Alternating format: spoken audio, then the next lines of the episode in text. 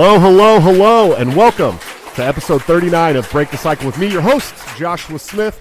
I hope everyone is having a wonderful Wednesday night. I'm stoked to have a day off of work, which, you know, as you know, wasn't something that was happening very often uh, for the last couple months. So I am super excited. Uh, let's start off with some sponsors. Of course, we have Coffee for all your delicious Italian coffee needs delivered directly to your door. Bring the taste of Italy home. Use BTC at checkout for a 10% discount. And my friend, my partner in crime on Break the Cycle, toplobster.com for all your wonderful graphic uh, design needs. He's the one who made this awesome Tower Gang shirt, hashtag Tower Gang if you're familiar. And of course, the Break the Cycle pillow from Couch Streams that you can bring home and cuddle with during the show. Use BTC at checkout for a 10% discount. And executive producers, anthemplanning.com for all your emergency crisis planning needs. Definitely check them out. Wonderful people. Mises Caucus. Uh, I believe the owner became the chair of Delaware recently. I think. I don't know. I wasn't paying super close attention, but I'm pretty sure that's what happened. Anyways, guys, we have an awesome show for you tonight. I'm super stoked. Uh, she's a good friend of mine. We've been friends for a long time. We've worked together very closely over the last several years, and she is running to be the new chair of the Libertarian National Committee. Mises endorsed Angela McArdle. How you doing tonight, ma'am?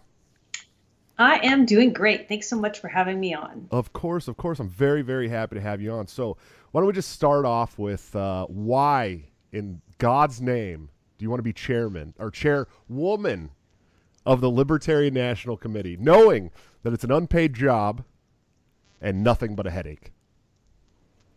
Well, I just think that like I have like a pinata fetish, and I just want to be the the libertarian pinata. I just want to take abuse. I want uh, haters to beat me until candy falls out of my mouth. But aside from that, you know, the National Party's failure to rebuke the lockdowns is what inspired me to run. It was it was just disgusting and disappointing and upsetting. And I want to see the Libertarian Party I'd like us to meet the bare minimum standard of opposing uh, forcible house arrest and lack of due process for pretty much most of the people in the country. I'd, I'd like us to meet that standard, and I'd, I'd, like to lead us there. And that is the biggest thing that inspired me to run as chair for the National Party. Nice, nice. Why don't you give us a little of your uh, of your background as far as how you came to Liberty. So everyone's got this crazy story, and it almost always involves Ron Paul, right? But what is your story? Why are you here uh, fighting for liberty in the United States? Oh, it's like a play in three acts. I don't think it's particularly fascinating. You know, when I was like 17, I had a conversation with a guy who was a he was like an older like rocker dude in the community. We were just talking about politics, and I was telling him oh, I'm like a Republican. I'm a Republican even though I'm not old enough to vote and I don't know what I'm talking about. Isn't that most Republicans? They don't know what they're talking about. Oh, I'm like a Republican, but you know, I uh, I don't think people should go to jail for smoking weed, and I don't really care that much about gay marriage. Like it seems like from a social conservative viewpoint, wouldn't wouldn't people want gays to get married and behave conservatively? And he said, Oh, well, you sound more like a libertarian than a conservative. So I said, Oh, great. I'm a libertarian. You know, that sounds uh, liberty. That sounds, you know, close to Republican, whatever, good enough. So that was, you know, me for several years. And then I read The Creature from the, Je- the Creature from Jekyll Island. And that book like red pilled me and gave me like this worldview imploding moment where I thought everything I know is wrong and and you know everything about the financial system it's going to collapse we're all going to die the government is a lie. Uh, so that sort of woke me up to like real libertarian issues not just sort of this i'm a libertarian you know uh, i don't trust the government all the way and some of its laws are bad kind of thing. And it was after that that i got turned on to the ron paul movement and I realized, whoa, there's like a movement of people who care about the stuff that I care about. I'm not just like this one paranoid person floating out there in the world by myself, you know, freaked out after reading this book. So that was how I became libertarian. And then after that, you know, I got involved by attending meetups at the Pasadena, the, the local LP meetups. And got plugged into the community and then eventually got roped into running for Congress by Ted Brown, the former California LP chair. Yep. So it was like a very long process for me. It was it was over 10 years of getting like really like more and more steeped in libertarianism, meeting people, getting more educated, reading more books about it, you know, not just be, being like the paranoid like weirdo, you know, screaming about the Federal Reserve.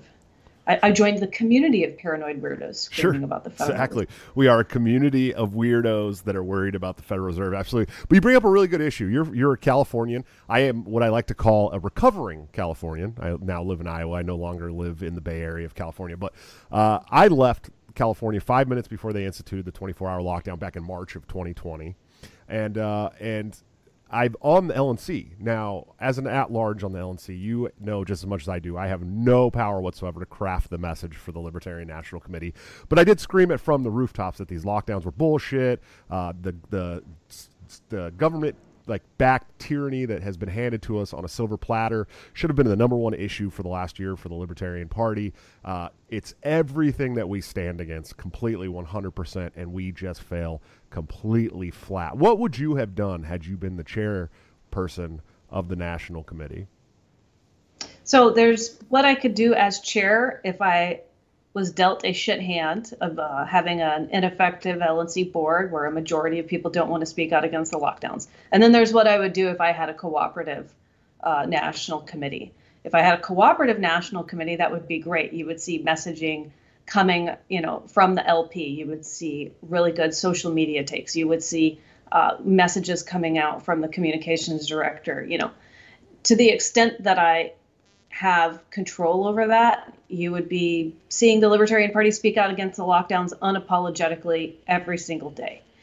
And also highlighting the lockdowns in different states and the different issues that they've got and the federal federal issues that wrap up into that. Um, you know, but what would I do if I became chair and I didn't have the support from the from the committee? If I was just kind of hamstrung you can still send out messages opposing the lockdowns as a message from the chair. When you get on the phone and call donors, which is something you're supposed to do as chair, you can talk about lockdowns. You can talk about it from your social media. You can blast it all over the place. You can appoint as many people as you're allowed to to various committees to try to balance out you know the ineffectiveness of the rest of the LNC. There's there's so much that could be done. Um, it's really disappointing that it wasn't done over the last year but that's what I'd do. Sure. I, you know, you can talk about it from a due process perspective too. Everybody was denied due process. Business owners were just shut down. They didn't get to go to court. They didn't have a fight over it. Landlords, who everyone likes to hate on, you know, they've they've had their income taken away from them now in, in California for over a year. There there are so many people that you could reach out to on this, and so many coalitions you could should build. I think that the chair should be spearheading that and at least you know motivating and guiding people. Sure. That's I, what I hope to do in the future. Yeah, and I agree. And I think you know, look, uh, I ran against Joe Bishop Henchman last year. You know that. Um, and I disagree fundamentally on the way he that he runs the board and and the direction he wanted to take the party. I don't dislike Joe Bishop Henchman though. He's like a nice person. I mean, his husband sent us a new baby blanket for our baby. I mean, they're really sweet, nice people. Uh, we just are, he's very blue. He's very blue pilled. I think that he's very blue pilled, and uh, thankfully we come from a sect of of libertarianism that is not at all blue pilled. Uh, we are very untrusting of the government, and we're definitely not going to go along with their bullshit tyranny that they're uh, putting out now. So um, I think that you know he comes from a part of the party that unfortunately thinks that. Um, we were doing the right thing as far as locking people in their homes and and uh, you know now these forced you know these these talks of all kinds of forcing of, of medical tyranny and stuff like that as well is just insane to me. Um, is that something that you're worried about the the uh, the forced medical tyranny in California? Is that something that you guys are going to be facing? Oh, we're already facing it. In 2014 or 2015, California passed a bill called SB 277 that yep. mandated uh, all vaccinations for children in public and private schools and you could not get a religious exemption, and it made it almost impossible to get a medical exemption. So we're already we've already dealt with this, and State Senator Pan is the one who's spearheading it, and he's an incredibly corrupt and morally bankrupt individual. So you know we've already got that, and I'm sure that we're going to be seeing. Well, we're already seeing to a small scale local municipalities talk about pushing uh, COVID passports, trying to push that kind of crap. There have been a few businesses that have gone viral for putting out vaccinated customers welcome to eat indoors, everyone else outside. Yeah, we're we're already there, and you know, as disgusting as it is in California, and don't blame you and plenty of other people for leaving. California is like a canary in the coal mine. Got to be really careful because the saying is, "So goes California, so goes the nation," and I think it's true. True. You know, I'd, I'd like to see a secession movement happen and and that sort of stuff. But my biggest fear is, you know, all this crap that's happening in California, mandatory vaccinations, lockdowns, crazy government that that is coming for the rest of the country. Yeah, except for Iowa, thankfully. I live in a place where our, our governor has uh, now made mask mandates illegal completely. She signed it into law an hour after the, the legislative vote. And then now she's saying she'll use executive order or uh, legislative process to uh, make the passports illegal as well. So, you know, there are some states out there that are holding on to a little bit of what, what we would like to see happen. Um, it's few and far between as far as most states go, though. There's no doubt about it.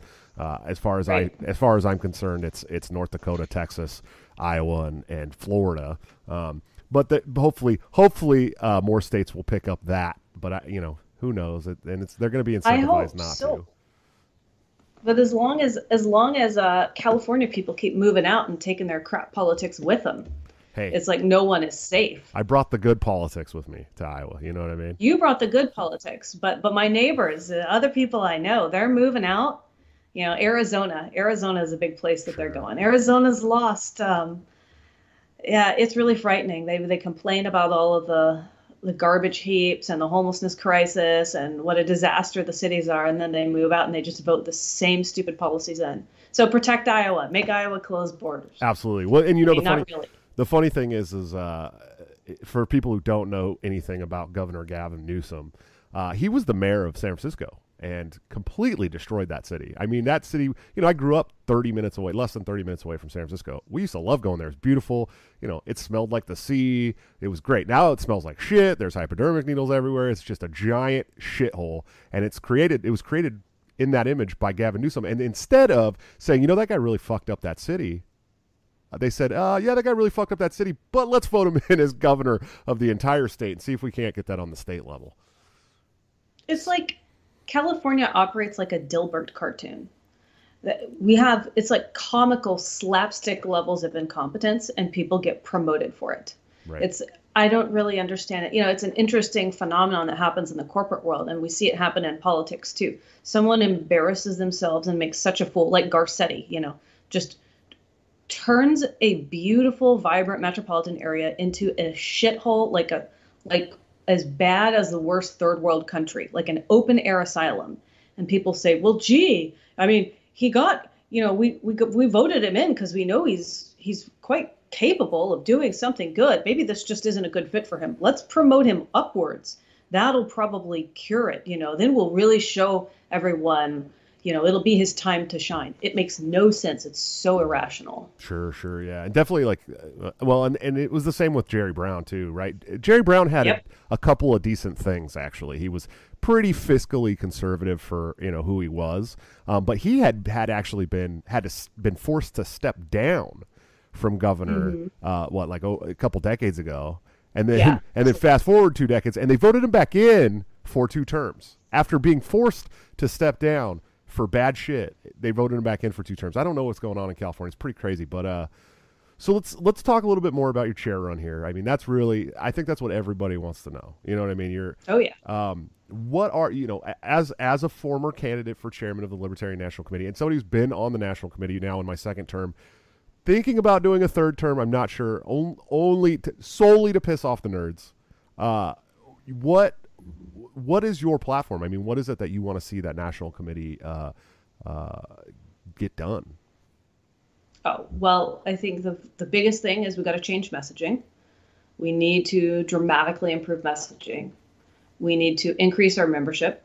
I know that there are certain people in the LNC who don't value membership, and I I just fundamentally disagree with Including that. Our current chair. And yeah, and we uh, we need to we need to broaden our donor base you know, the, the LNC meeting just happened.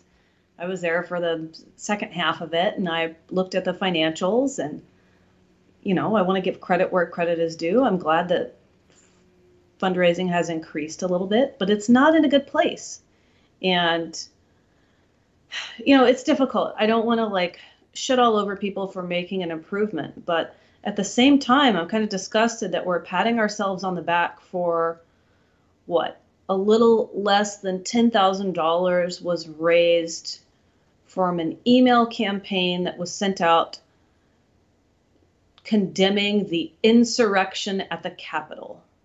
Right. And then we want to celebrate that as our biggest fundraising push so far this year. It's kind of embarrassing. Very embarrassing. You know, I'm I'm embarrassed when I see that, and everyone's like, "Good job, good job," and I'm just like, "Okay, well, I'm glad we made some money, but I don't know if you know we should be popping champagne over this." Right. Well, and they they made There's, this big uh, this big stink over how much better we're doing now, and and then Aaron and I, Aaron Adams and I, and John Phillips looked at the actual numbers. It's only like three dollars more per member of the National Party. It's literally that's how much better we're doing right now. Three dollars more per member, and that's nothing. And a lot of that is new membership from the Mises Caucus. Yes. I mean, and there's no, there's never a mention of that. Of course, not. never a mention. Of, of course not. They they start handing out all these accolades and all this great stuff, and it's like I wanted to scream like I brought in 2,000 new members last year. Where's my accolades? Where's the accolades for the Mises Caucus and Dave and Tom Woods bringing in new members? You know what I mean? They don't they don't talk about that shit. They all want to they all nope. want to act like it's their little bullshit emails that make all the money. That's just certainly not the truth. It's it's the membership. It's, Absolutely. It's the the fundraising right now. All of the campaigns that I've seen are very uninspiring. I think we should inspire people. I think we will raise more money if we have better messaging, if we are consistent, if we touch on you know, serious issues that people actually care about that are right in our faces right now, uh, I think we're going to make more money. I think we're going to grow membership. I, I don't know why that's so controversial and scary, but you know, that's what I'm here for. Sure. That's what I want to see happen. Yeah, I definitely agree. Let's uh let's check. We got some super chats I want to check with re- real quick. Matt uh, Matt Lally, thank you for the uh, for the super chat. He said, "Can you ask Angela about LP on Bitcoin? What are your feelings on Bitcoin, Angela?" For the party. Well, the liber- Sure, the Libertarian Party does take Bitcoin donations. So, I mean, I think that's great. I'd like to see the LP talk about Bitcoin a little bit more. Uh, we don't necessarily talk about that, I guess, enough. Uh, to be fair, though, we don't Ever. talk about a lot of things very often. Sure. You know, like we just don't talk much. The social media is not that active. I don't think there's any articles about Bitcoin on the website. You know, we could definitely improve that and I would like to see a little bit more outreach to the Bitcoin community. Sure. Well, you know, uh, before during my first run for chair in 2017, uh, Michael Heise and I and uh, Preston Smith, who was one of the guys that helped found Nexus Earth, uh, we showed up to get a, um, a crypto, uh, uh, sorry, a, a, crypto group made in the party, like a committee and we actually got mm-hmm. it passed but then nick was able to populate that committee and he populated yep. it really badly and it never really went anywhere and it was supposed to be focusing on how to use blockchain in the party for party processes but also how to outreach more to the crypto community because i ran on a platform that was like, yo, we need to really be reaching, reaching out to the crypto community. I think the crypto community is one of the most important communities in the United States, in the world for libertarians, because these are largely young, rich, libertarian minded people who are investing in a, uh, uh, a, currency that is decentralized and circumvents the, the federal government. So I, I would hope personally that when you do become chair, you do take a, a more uh, staunch role in bringing the crypto community into the into the party for sure. Yeah, absolutely. Uh, let's see. Uh, Reed Coverdale, thanks for the super chat. He said Angela has my support. Nice. Uh, Quest Fanning says. Thanks, Reed. Quest Fanning says either of you would be worlds better as LP chair than these past couple of er, individuals. Inspirational, honest, positive, and practical. Thank you, sir. And then uh, we got a new one from Danny AI. This is I definitely this was one I was going to bring up with you anyway. So he, he said, Josh Angelo, what do you think about the Liberty Unity movement and those within the party that call Tom Woods, Dave Smith disparaging names? So this is a two part question. Uh, it is a big super chat, so thank you, twenty dollars super chat. I appreciate you, Danny. Um, let's start with the unity movement. That's something that's being Yep. that's something that's being pushed hugely right now. I've made it I've made it very clear that I am anti-unity with with the blue pill slanderous nerds in the party. Uh, I it's not that I want to throw them out of the party, but I definitely want them to take a back seat in everything that we do as a party, and I don't want them to have control, especially of the messaging anymore, which is happening less and less as we as we go over. And we'll talk more about that, obviously, with some of these state pages, but. Um, but I do I do appreciate what people like Reed Coverdale are doing, where he's saying no no unity with these uh, you know he calls them bitch fuck cucks or whatever. Uh, but but he does think that you know libertarians and liberty movement in general should be um, uniting. Where are you on the liberty uh, unity movement? I I think the people who are most of the people no the ones that I know that are pushing big for liberty unity are great guys and I appreciate their involvement and their support. Um, and I think that the Libertarian Party does need more unity in general. But I'm not sure how I'm supposed to unify with someone who calls me a Nazi, an internalized misogynist, a white supremacist, um, someone that thinks I should be thrown in a volcano, dipped in acid, or have my body broken in half over your head. That was a really weird one. Over my head. So, yeah, I'm not I'm not really sure how does that work? How do I unify with people who hate my guts and want something bad to happen to me? Sure. How does that I mean and then here's here's my other issue with it is it's sort of like I guess a good analogy maybe is like bull, bullying on the playground. Like you see someone getting picked on and ignoring a bully and ignoring a bully and ignoring a bully for weeks, right? And then the bully like takes it too far and you see the kid like flip out and punch the dude in the face. And then what does the teacher do? Teacher comes in and is like, "You guys got to stop fighting. I don't care who started it." Actually, it's kind of important who started it. If someone has been harassing you and tormenting you and making your life miserable, picking on your kids, doxing your family for months or years, and you're supposed and then someone else comes and says, "I think you guys should patch things up." Uh, yeah, okay. I'm open to gratuitous apologies, Right. but I, it doesn't make any sense to unify with someone who is hell bent on destroying you. Sure. No, I agree with So, you So you know, my and, I- and, Right? and I want to bring this up. You know, yesterday Jackie Perry was uh, unanim- almost unanimously, except for the chair, uh, uh, abstained because she was part of the, the, the what was going on. Sure. But Jackie Perry was removed from membership in the Libertarian Party of New Hampshire. Um, now, if anybody has followed Jackie Perry at all for a long time, they know that pretty much all of us have been called Nazis by her repeatedly. Uh, I've been called an abuser. I've been called a deadbeat dad. I've been called uh, somebody who can't keep a job. All these crazy things. So yesterday, when she was removed from New Hampshire, I, I took a victory lap. Okay, I'm excited about Yep. it. I'm not at all mad Yep. about it. I do not want unity with those kind of people, those slanderous fucking assholes. I don't want I don't want unity with slanderous pieces of shit who use lies and deceit to try and, and bury their political opponents in the same party, mind you. it's Um, yeah. and so, so, anyways, so yeah, a bunch of people came to to finger wag at me. Hey, hey, hey. I was like, I just went through four years of this shit. Shut up. you know, No, there's no finger wagging when someone who behaves in such a disgusting manner is kicked out. That's good. We need to we do need to be celebrating it because it shows that our community is accountable. This is like a real problem I think right now in the Libertarian Party is everyone screams about freedom. Freedom, freedom, freedom, freedom, freedom, but no one's ever willing to talk about responsibility. True. And you need to have personal responsibility and you need to hold people accountable. You need to be responsible as a community community when people engage in that sort of disgusting behavior. Doxing, harassing people's children, uh, bringing their families up into this crap, calling people abusers, and that kind of disgusting slander. Those people need to be kicked to the curb. Uh, and, and unity with them is a complete, complete joke. Sure. But more than that, like we need to be, we need to have the balls and the self-esteem to say, like, yeah, I'm glad that that person's gone, and our party is better for it. I don't think there's a lot of people that I would say that about, but she's one of them. And there are a handful of other people where I'm like, yeah, I do hope that your state party expels you. Bye. I mean, I'll, I'll name all of them right now. You know what I mean? I have no problem. You know, I have no problem whatsoever. Uh, so okay, so let's go on to the the uh, the the second part of that. So the Liberty Movement, and then those within the party that call Tom Woods, Dave Smith disparaging names.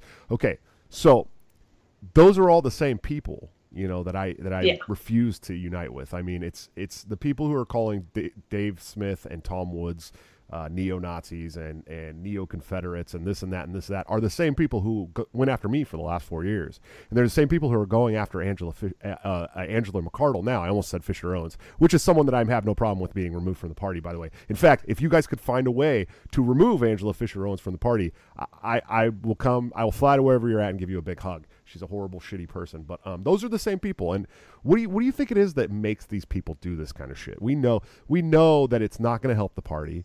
We know that it's it's slanderous, lying bullshit. Um, we, we just saw a petition go up to remove Tom Woods as a speaker for a fucking breakfast at the Libertarian National Convention in 2022. We put out a new one in response to that to make him the speaker of the entire national convention, and it's already like five times the original uh, the original petition. So we know that they're more popular with bringing in libertarians to to the movement. Why do you think these people are so hell bent on getting rid of those kind of people?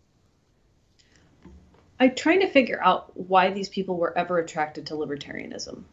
They, as we saw during the lockdowns, they don't actually care that much about freedom. Uh, they hate personal responsibility because they never are willing to be accountable for their own words or actions.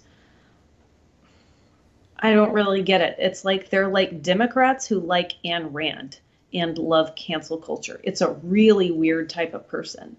So I feel like we got to figure out like what is drawing them to the party. And I, I guarantee you, if I get elected chair, they're going to rage, quit, and leave because they're just going to hate it. They're just going to hate it. One can hope.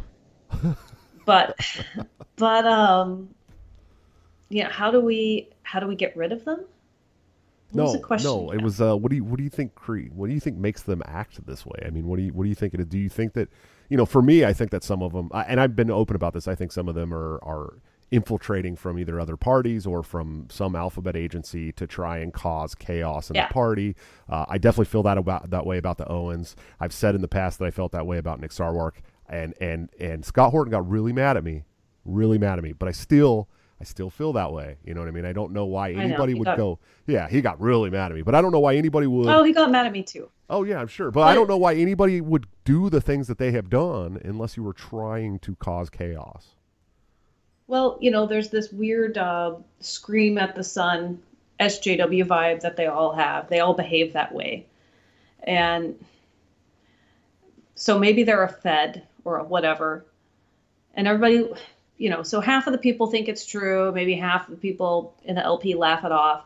But when you talk to old timers in the party, they will tell you that there were absolutely like CIA people present around the founding of the party. They were very interested in what we were doing. If you look into the Black Panther movement, they were definitely infiltrated by feds and other alphabet agencies. So before we just dismiss it and laugh it off, I do think it's important to know political history of revolutionary movements, even if they're not libertarian movements, and, and understand that these agencies do have a vested interest in knowing what the hell we're doing and trying to keep us from succeeding. So, you know, caveat there. I get it. We don't have evidence. I don't have Jackie Perry's contract with the with the FBI, but you know, these things have happened in history and we would be well advised to be aware of them. Short of that, you know, I think that we have in this country sadly raised, you know, like this millennial generation of people who are just hair triggered, soft, don't know what real struggle and adversity is like, and they've also rarely encountered real violence. And so I think that they're just completely spoiled and don't have much perspective. And that is sort of it, you know, I don't know what pulls the trigger, but that sort of that sort of what's the word I'm looking for? Background, it loads the gun for that kind of crappy behavior. I guess we'll it'll be difficult to know, right, if any of them are ever feds, but I'm I'm very open to the idea. I think it's very possible. Are you sick to death of pussyfooting around the truth while being constantly fed lies by news and big tech tyrants? If so, then come join me, Dan Smots, on The System is Down, where we get weird, have fun, and dig into all the dangerous taboo topics like conspiracies, politics, religion, culture, current events, and everything your family just prays you don't bring up around the Thanksgiving dinner table. And I know that reality is scary to some people, so if you're easily offended, just ignore this and go back to making cat memes or whatever. But if you're ready to change the world for the better, come join me on The System is Down at tsidpod.com or wherever you get podcasts. That's tsidpod.com because the system is down and truth is taking over. I just wish I wish I had a solid answer as to why people behave this way. Sure, sure. Well, I'm just gonna go with they're all feds because it makes me sleep Fair better enough. at night. It's the only reason I can think of it. They're either feds or, and and I've explained it several times. I think you know, the libertarian for many decades has been this very small pond, and you can feel like a rock star. Yep. Like, and I, t- I, t- I talked about you know my my last chair run, in person, the in person convention. You guys made me feel like an absolute fucking rock star. I mean, like I, people were chanting "Break the Cycle." It was insane. Like we had the room. There was no doubt about it. It wasn't even close. We had the room, um, and that's that's the kind of feeling that people get uh, when they're a big name in a little party. And so, if you make the party really big, and you you dilute these this, these problem people's voices, their voice gets much smaller. They no longer feel like the rock star, and now they have no more power, whatever little power they had in the party. And so for me, it's it, it's kind of that death knell, right? They feel their power, their whatever perceived power they have is slipping away, and their voices are not going to matter anymore. I mean, nobody's going to be like, "Oh, I wonder what Andrew Andrew Craig thinks about this." You know what I mean? Like nobody's going to care anymore because the, the the the pond is no longer a pond; it's the ocean and uh, you know you don't you know when republicans when somebody does something fucking stupid in the republican party right? Like when i lived in clark county washington the the the chair of the clark county gop got caught like embezzling funds from the gop and nobody in florida knew about it. You know what i mean? Right. but if that happened in one of our county affiliates in the libertarian party the entire libertarian party would know about it within a week and that's because it's so small. I mean, we have 15,000 national members. Of course, we have a lot of different state members and, and various, but we hear about everything that's crazy that happens in this party. So if you can get a little bit of voice, everybody's going to know who you are, and that's a really cool feeling, you know. And so that's kind of been my take on it. Is these people are afraid to lose their their you know lily pad in the pond where they get to stand up and say Yeah. what they want to say, and everybody's like, "Yeah, good job, Andrew Craig. You're right. Racism is bad," you know. Um, so How brave, how yeah, stunning and brave to say in the year 2021 that racism is bad. Right. Like that's Have the you heard? number one issue. It was the, it was the first time I had heard about it was when I saw Andy Craig talk about it on social media. I was like, "Oh my, wow." I had never it, it never occurred to me that racism is bad. Bigotry is bad. Yeah. Repugnant. We have to keep saying that it's bad and repugnant over and over and over again, or no one will ever believe us in 2021 that racism is bad.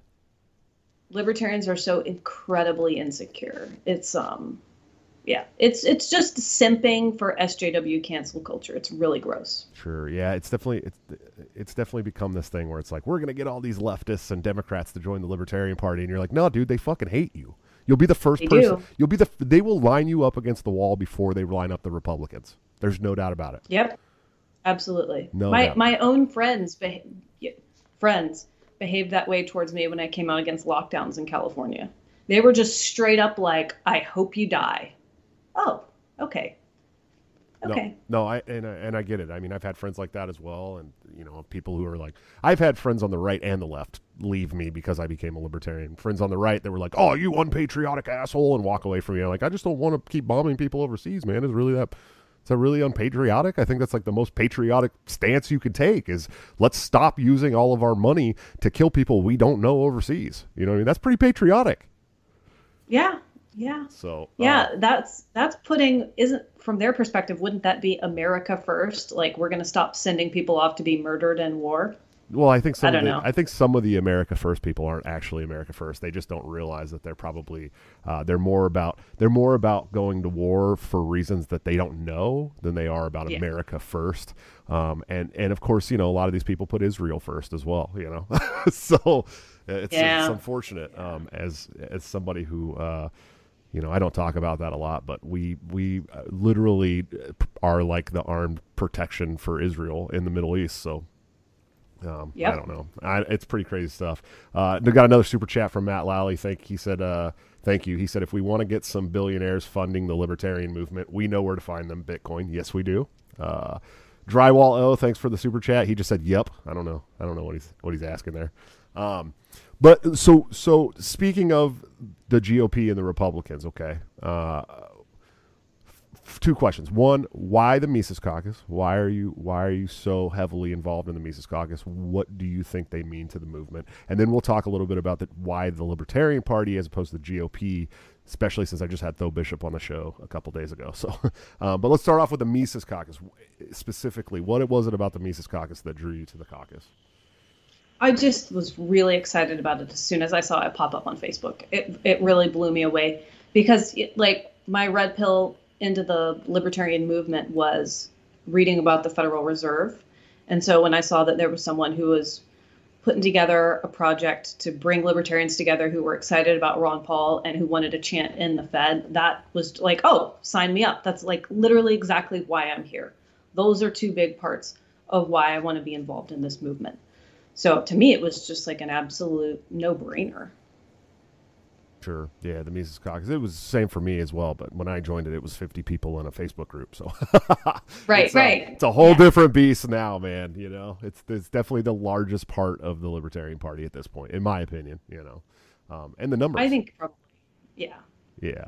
And, I think uh, our numbers are really incredible and still growing, still growing. Yeah, yeah. I think last time I checked, the the caucus was taking in like 15 Oh, what was it like almost almost 10,000 a month or something? I don't know. It's a lot. It's a lot more than it was. It's over. We were... I think it's over 14k a month right okay. Now. Yeah, because it was. I knew it was getting close to 15, and, and when we first, when I was first with the caucus, we were like, "Hey, we're bringing in 800 bucks a month," you know. Yeah. so, pretty cool, man. It's pretty cool to see. But so, so why the Libertarian Party? Why are you so? Uh, sure that the Libertarian Party can be the vehicle in this country. You know, I, I had Tho Bishop on recently, and Tho is anti-liberty unity in general. I mean, not just in the party, but in general. He thinks that we should all be in the Republicans or the Democrats. He said. He said if you if you don't agree with the, the Republicans, go to the Democrats and work for liberty from the Democrats. Why is the Libertarian Party the party that's going to get things done in the United States? You know, not opposed hmm, how do I want to say this? I am opposed to unity with people who call me a Nazi, a fascist, a white supremacist, you know, a misogynist, all that crap. I'm also opposed to unity with people who want to bomb brown children in the Middle East.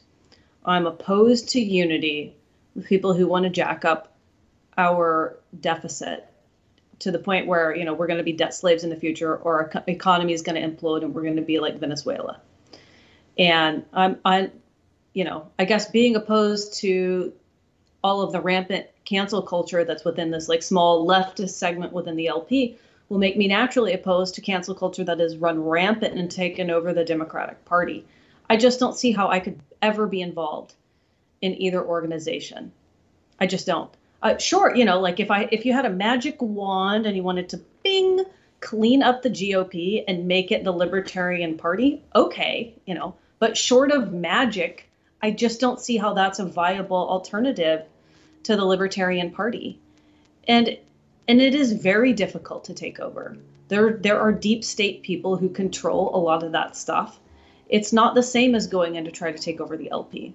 There are there are people who murder you if you step out of line in the GOP and the obviously the DNC.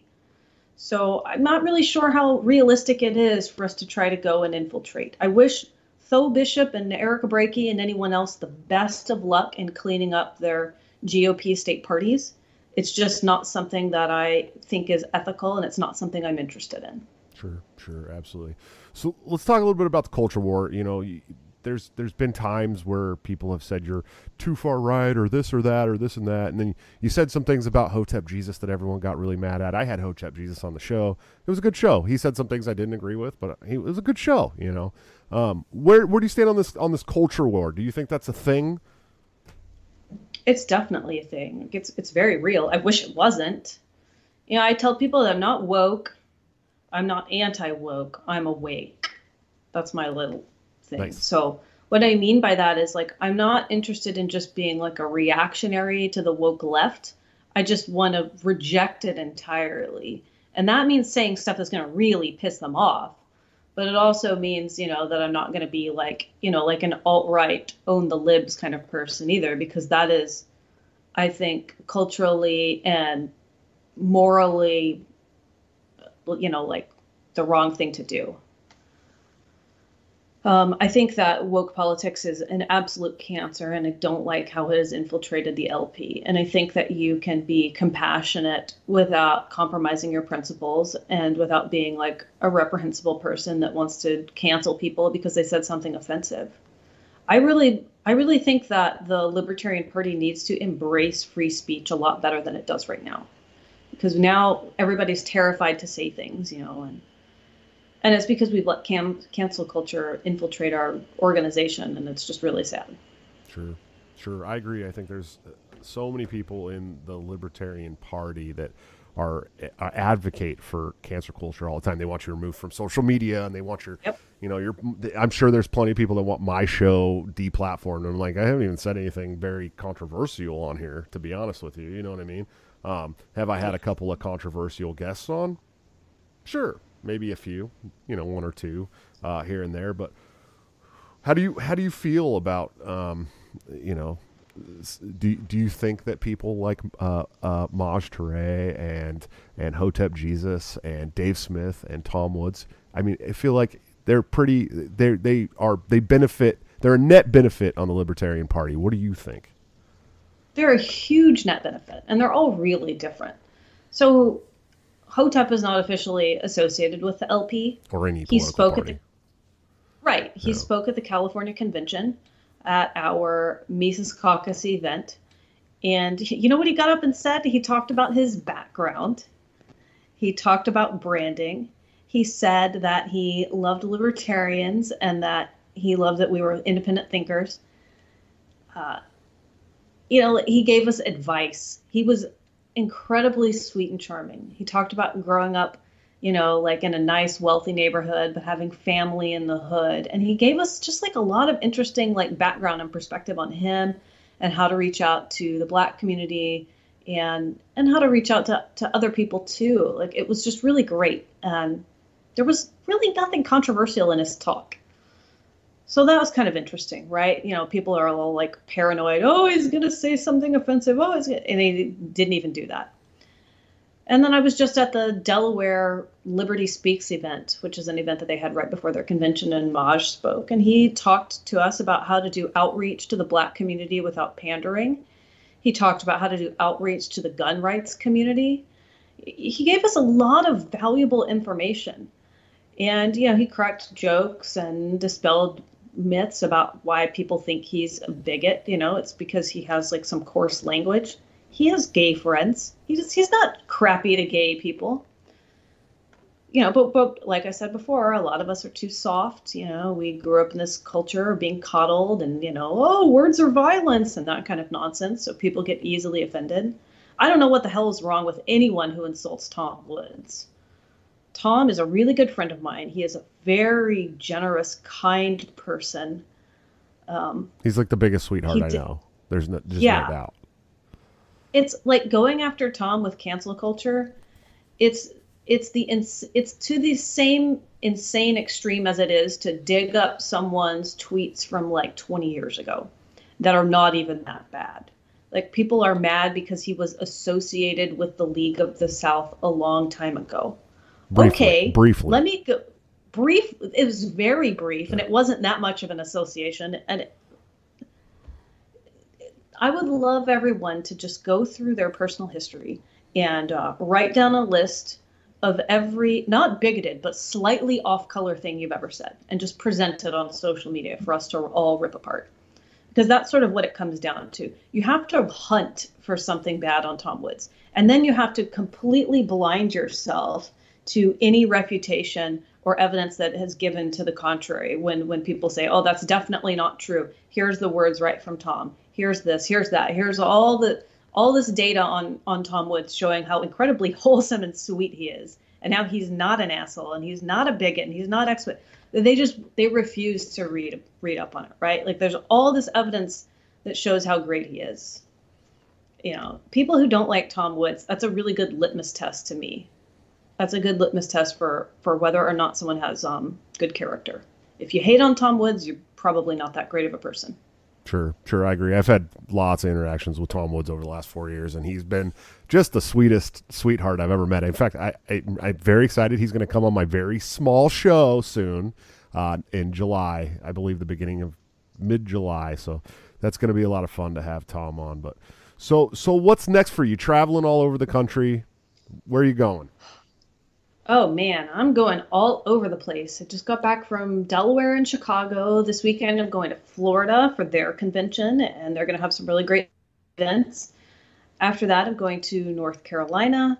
The last week of the month, I will be in PorcFest, and then I'm flying out to attend the last day of the Michigan Libertarian Party convention on Sunday, and I'll be speaking there. So I'm I'm hitting the circuit. I have a really good debate at PorcFest with Jeremy Kauffman, who I actually really like, about what the future of the liber- liberty movement should be. Is it the LP or is it the Free State Project? So that's going to be a lot of fun. Yeah, that'll be interesting. I have Jeremy Kauffman coming on the show uh, in like two weeks as well, so that's gonna be it's gonna be a lot of fun. I, I from what I understand, he is uh, he's the guy running the uh, New Hampshire page now. So is he part of is he part of the he's part of the party? He's like joined the party, so it's gonna be oh really, yeah, it's gonna be really interesting that having that debate. I think the Free State Project's amazing. I think we sh- there's other states we should be doing that into, but still using the party. I mean, and both of them at the same time cannot be a bad thing. Yep. Um, but what do you? How do you? Where where do you stand on some of these new based uh, uh, Libertarian Party state affiliate social media pages like Libertarian Party of Kentucky, Libertarian Party of Connecticut? Uh, obviously, the the Libertarian Party of New Hampshire has over 12 million. Uh, uh, people who have seen their posts over the last like three days, which is insane to think about. I mean, yeah, did they edge lord a little bit? Yeah, but if you really listen to what they're saying, it's libertarian principles. Of course, we don't believe that the the government should tell kids they aren't allowed to have jobs. I had a paper route. I had two paper routes when I was nine years old. Nine. I would love for my son to be able to have a paper route and learn the value of earning your own money, but I can't do that anymore because only adults can do it, and you have to have a car and all this bullshit. You don't get to come home from school and be excited about wrapping up your papers and putting them in your bags and riding your bike down the street, throwing papers. And then on Friday nights, you get to go to like the telethons where you try to get new uh, subscribers to the newspaper and you win candy treats and stuff. Like you don't get to do that anymore. Where do you stand on these pages that are, are going hardcore in the paint? I absolutely commend them for going for it.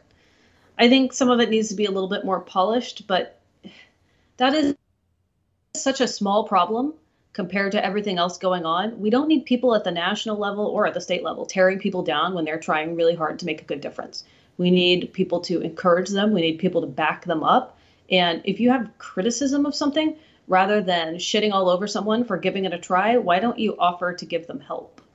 Uh, I'm really happy to see these affiliates speak out against lockdowns and, and some of the incredibly unlibertarian policies that have taken over our country, like not letting kids, you know, work. I worked as a kid too, and and it was a much better way to spend my time than some of the ways some of my friends spent their time.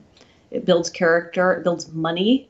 You know, growing up, like I was pretty poor. My dad was a preacher for a small church, and I needed to work sometimes to make money. Like I mowed lawns.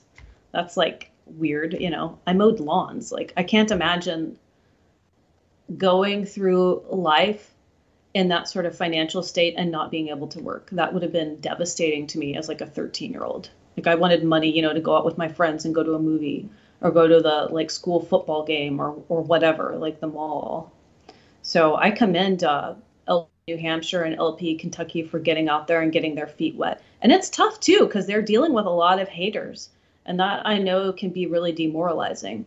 So I encourage them to keep trying. You know, hone your craft look into I if I had any advice to give, it would be um, advice on solidifying branding and copywriting language. It's not tone policing or their messaging. I really, I really appreciate them going out and giving it a shot. Yeah, I agree, and and I think uh, it's some it's definitely a big victory for us to see some of these um, state affiliates doing that. But I think the biggest victory that we've seen over the last couple of months has got to be the Libertarian Party of Nevada. Um, for any exactly for anybody who's been paying attention, the Libertarian Party of Nevada couldn't say one word about any of the COVID tyranny over the last year, but they did take an entire week to shit on Ron Paul, an entire week of shitting on Ron Paul, and now that entire state affiliate, every single board position has been taken by the Libertarian Party Mises Caucus. Um, and if you go to their their their social media now, you might see it a little bit different than what it was over the last several years. You were there, right?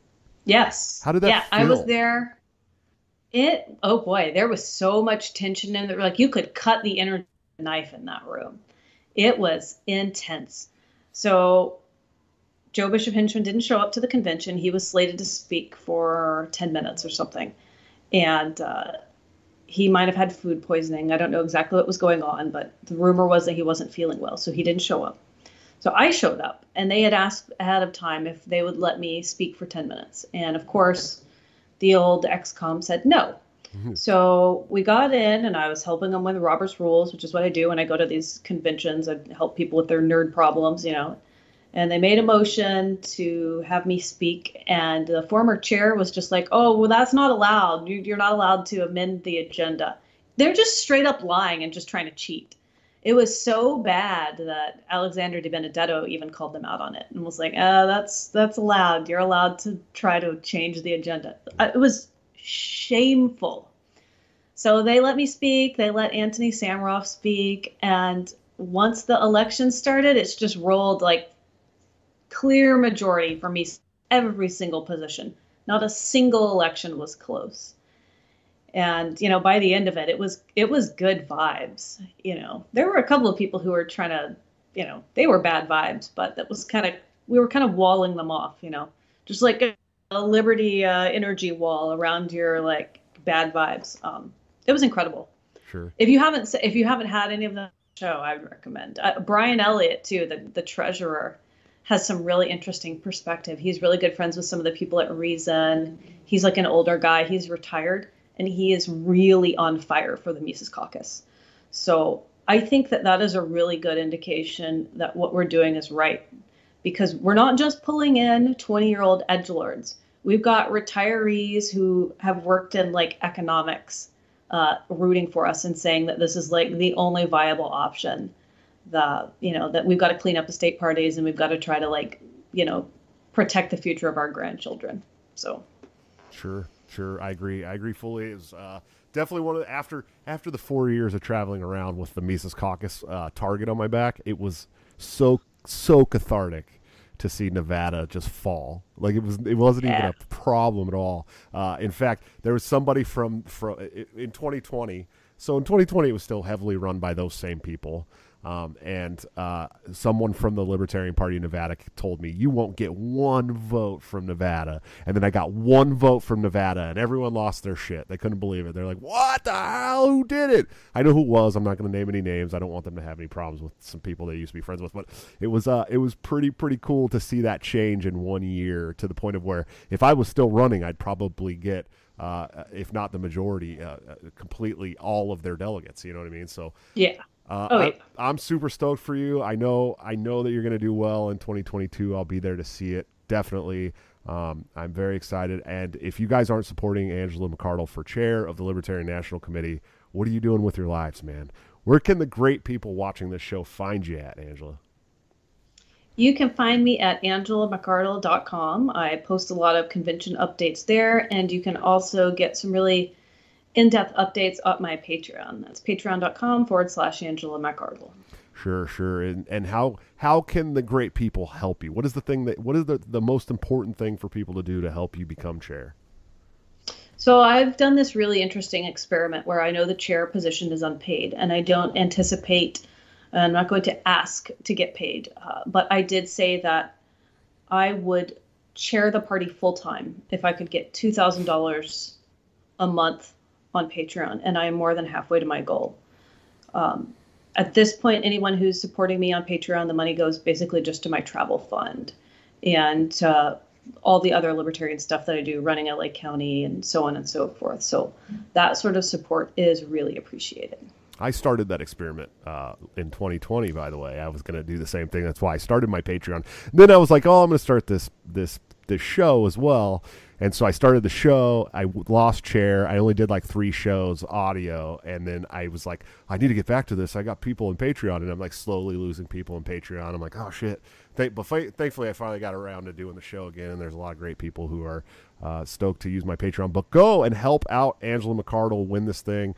Uh, become a delegate, man. That's that's the real, real important thing. Give give the lady your money, but become a delegate. Go to your state party uh, sign up with your state party and learn how you can become a delegate for the Mises Caucus. They'll they'll help you out. I mean, we had uh, Airbnbs at the national convention in Orlando last yep. year for for people who couldn't afford a hotel. I mean, the Mises Caucus will help you out if you want to become a delegate for the Mises Caucus. So definitely check that out. Um, Get active. Attend attend a county or state level meeting at least once every other month, six times a year. That's not too much to ask. An hour of your life, six times a year. Yep, absolutely. Well, Angela, I appreciate you. You know you have my support. If Iowa will make me a delegate, uh, I need to go and get more involved with the Iowa State Party, definitely. But we have been busy, and we are definitely getting some uh, cool time now. But I look forward to your uh, imminent win for chair of the Libertarian National Committee, and thank you for everything that you're doing. Thank you. Thanks so much for having me, and thanks for laying all that groundwork you did. Uh, of course. I'll talk to you later. Thanks. All right, guys. Another awesome show on Break the Cycle. Thank you guys so much for checking us out. Definitely, definitely, definitely go and support Angela, whether it be financially, whether it be through the party. If you can join your local affiliate and your state party, become a delegate to the national convention. It's going to be at the uh, the Golden Nugget in Reno Sparks, Nevada in 2022. I think it's July. Uh, if you guys have never been to Reno, I call it Little Dirty Vegas. It's a lot of fun. Uh, bringing 1,200 libertarians there is going to be wildly insane. You're going to love it.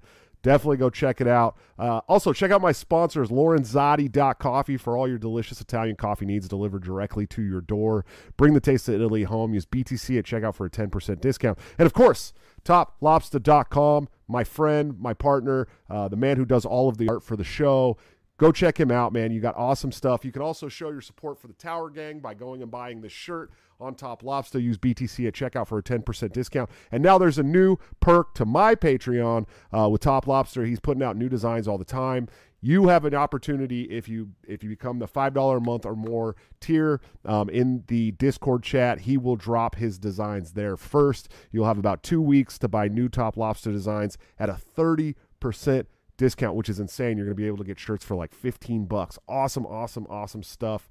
Go check out the Patreon at patreon.com backslash break the cycle JS. But go to Top Lobster and give that man your money. Use BTC at checkout for the normal 10% discount from the show. And of course, executive producers of the show, anthemplanning.com. Uh, wonderful people.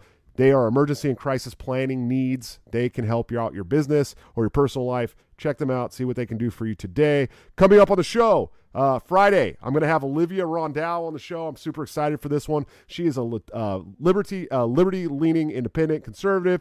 Uh, she's also a collegiate wrestler, and she's a badass. I'm very excited to talk uh, not just liberty with her, but also wrestling. If you didn't know, I was a wrestler for about 14 years, so should be a good conversation. And then next Monday, we're going to have the godfather of the Mises Caucus himself, Michael Heise, on the show. I'm so excited. Uh, he has become one of my best friends over the last four years. We've been through absolute hell together. So uh, you're not going to want to miss that show. It's going to be a lot of fun. Hopefully, he won't chew gum on my show. We'll see, though. And uh, next Wednesday, we're going to have Brian Nichols from the Brian Nichols Show on.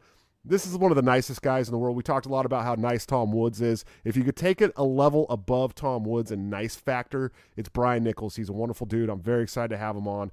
Nobody, uh, nobody talks more about how to message and bring liberty people to the libertarian movement than Brian Nichols. So it's going to be a fun one. And then the following Friday, I'll have my friend Josh Cybulski on, who wrote a wonderful book. We're going to talk all about it. Um, check out the Patreon. Like I said, if you can, please check out the patreon.com backslash uh, break the cycle JS or subscribestar.com backslash break the cycle JS. Either one. Uh, help me support the show, uh, make the show a full time thing. I'm trying, to, I'm getting to a point now where I'm doing three shows a week, but I will continue probably doing four shows a week next month and eventually would like to do five to six shows a week Um, but I need your guys' support. So if you can help me out, go check out the Patreon or Subscribe Star. There's really awesome tiers on there. You can get yourself some cool gear, exclusive gear that nobody else can get. The Mug Club, uh, where you get an awesome mug, and you get into the Discord chat. Uh, I will start doing li- live uh, AMAs and stuff like that with the patrons, but I'm also going to be doing that with the new function here on, on YouTube where you can join a membership on YouTube and become a member of this channel. You get awesome badges hand drawn by Top Lobster, and also awesome custom uh, emojis. So please check all that stuff out. I appreciate you guys. I will see you Friday for the show with Olivia Rondell. But until then, don't forget to break the cycle.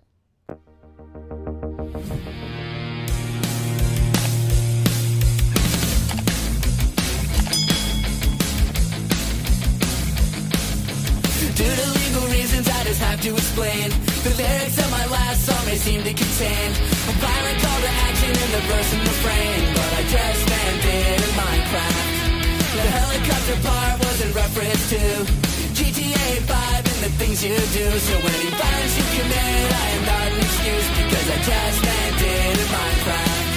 Well, Chipper is my friend and he's constantly cold. Accusations of incitement getting totally old. Make your own choices, yeah, you have control because I just it in Minecraft.